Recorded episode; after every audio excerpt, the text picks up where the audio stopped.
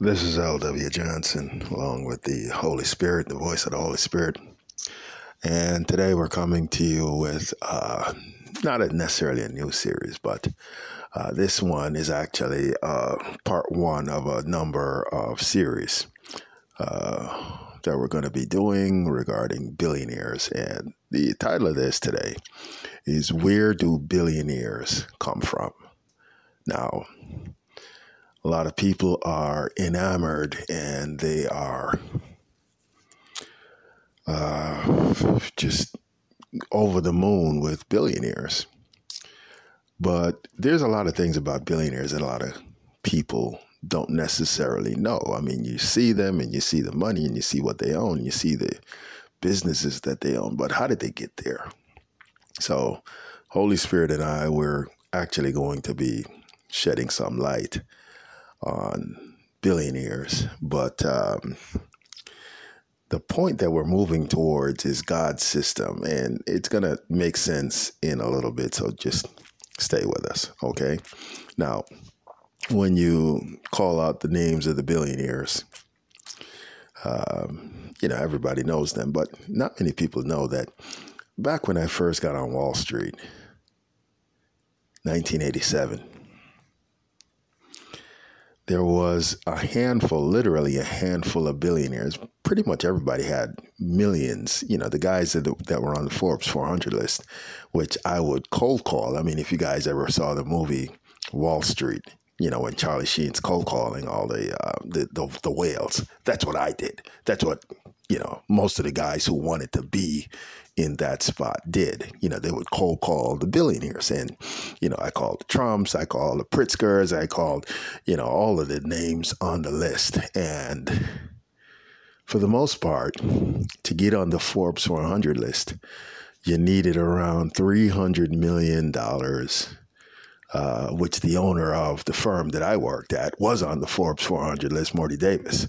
Uh, so, you know, a lot of the guys that were his counterparts, I ended up calling and, you know, we'd get letters, we'd get calls in from, you know, Robert Pritzker saying, "Hey, uh, Morty, t- call off your your uh, your pit bull over here and tell him we've already got an account with you."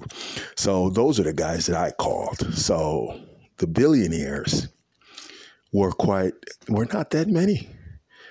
There was in ninety in eighty seven.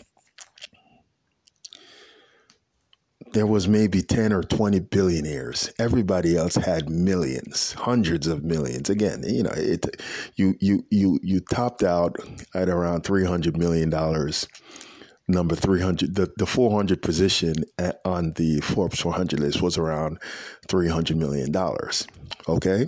So we've come a long way since then. Now everybody on the forbes 400 list are billionaires billionaires. Everybody's a legitimate billionaire. So what happened? What accounted for the explosion of the billionaires? Well the question becomes what how, where did the billionaires come from? And the short answer is you. You the consumer fell in love with their product fell in love with their um, fame you fell in love with their services. You fell in love with their companies and you kept giving them and giving them and giving them your money. I mean, that's that's the short answer.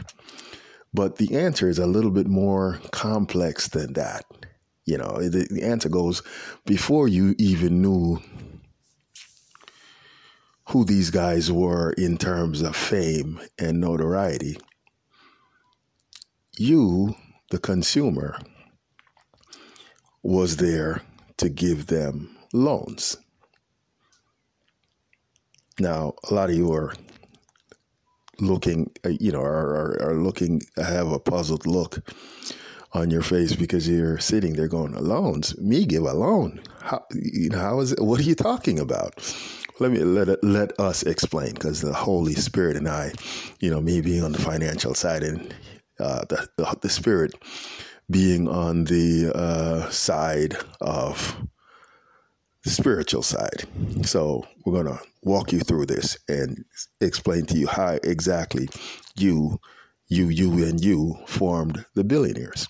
So the easy part to explain is, you know, you fell in love with Michael Jordan's sneakers, then you kept buying the apparel from the Hornets and so on and so on. Or Jerry Jones was trying to purchase the Cowboys and you know America's team and all of that.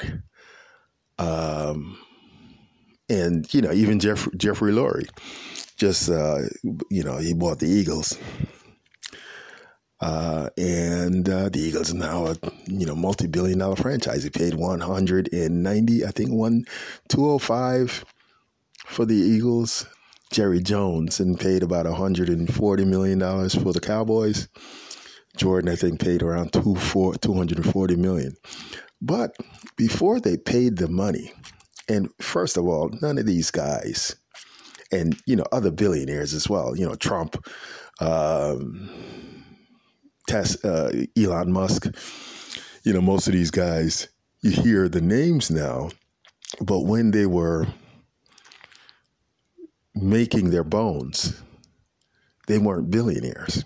So, how did they get the money? How did they get in position to become billionaires? That's where you came in. Okay, before you you go you went and bought your first Tesla, or before you even heard of Tesla, uh, Elon Musk was doing PayPal and he needed money. Michael Jordan was trying to purchase uh, the Hornets and he needed money. Jerry Jones was trying to purchase the Cowboys and he needed money. He had a few bucks, he had some bucks, but he needed capital.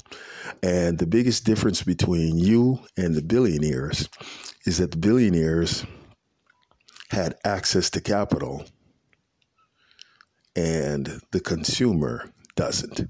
Okay, so you know, before you went and bought cowboy apparel, Jerry Jones and was looking for money to nail down the purchase of the team. So he went to the bank.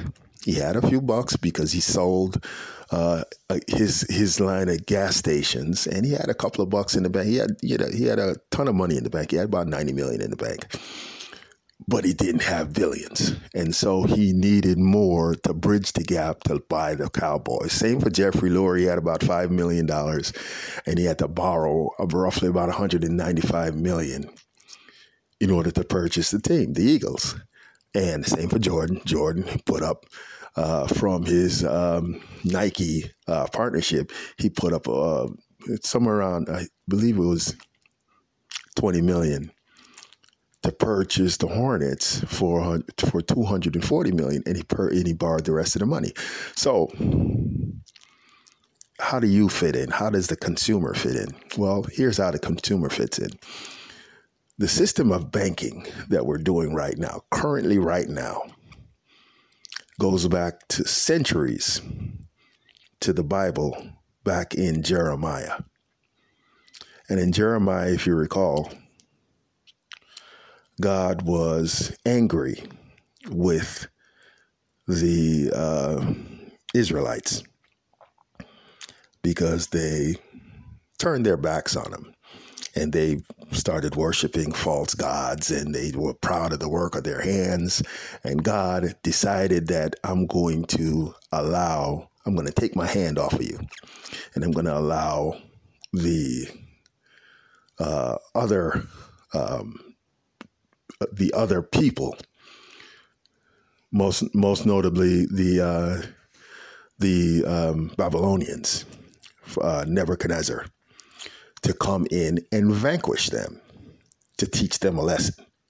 Okay, and so he uh, he spoke to Nebuchadnezzar and told Nebuchadnezzar that um, Jerusalem was his to be had. So the Babylonians came in and uh, vanquished uh, uh, Jerusalem, and then the Isra- Israelites were living in Babylon. So Babylon just so you understand, was the first bank, the site of the first bank. And so the Israelites who were living in Babylon needed cash, they needed money, and they didn't have much money because all their stuff got vanquished and uh, ended up going to the Babylonian banks in order to uh, get a loan.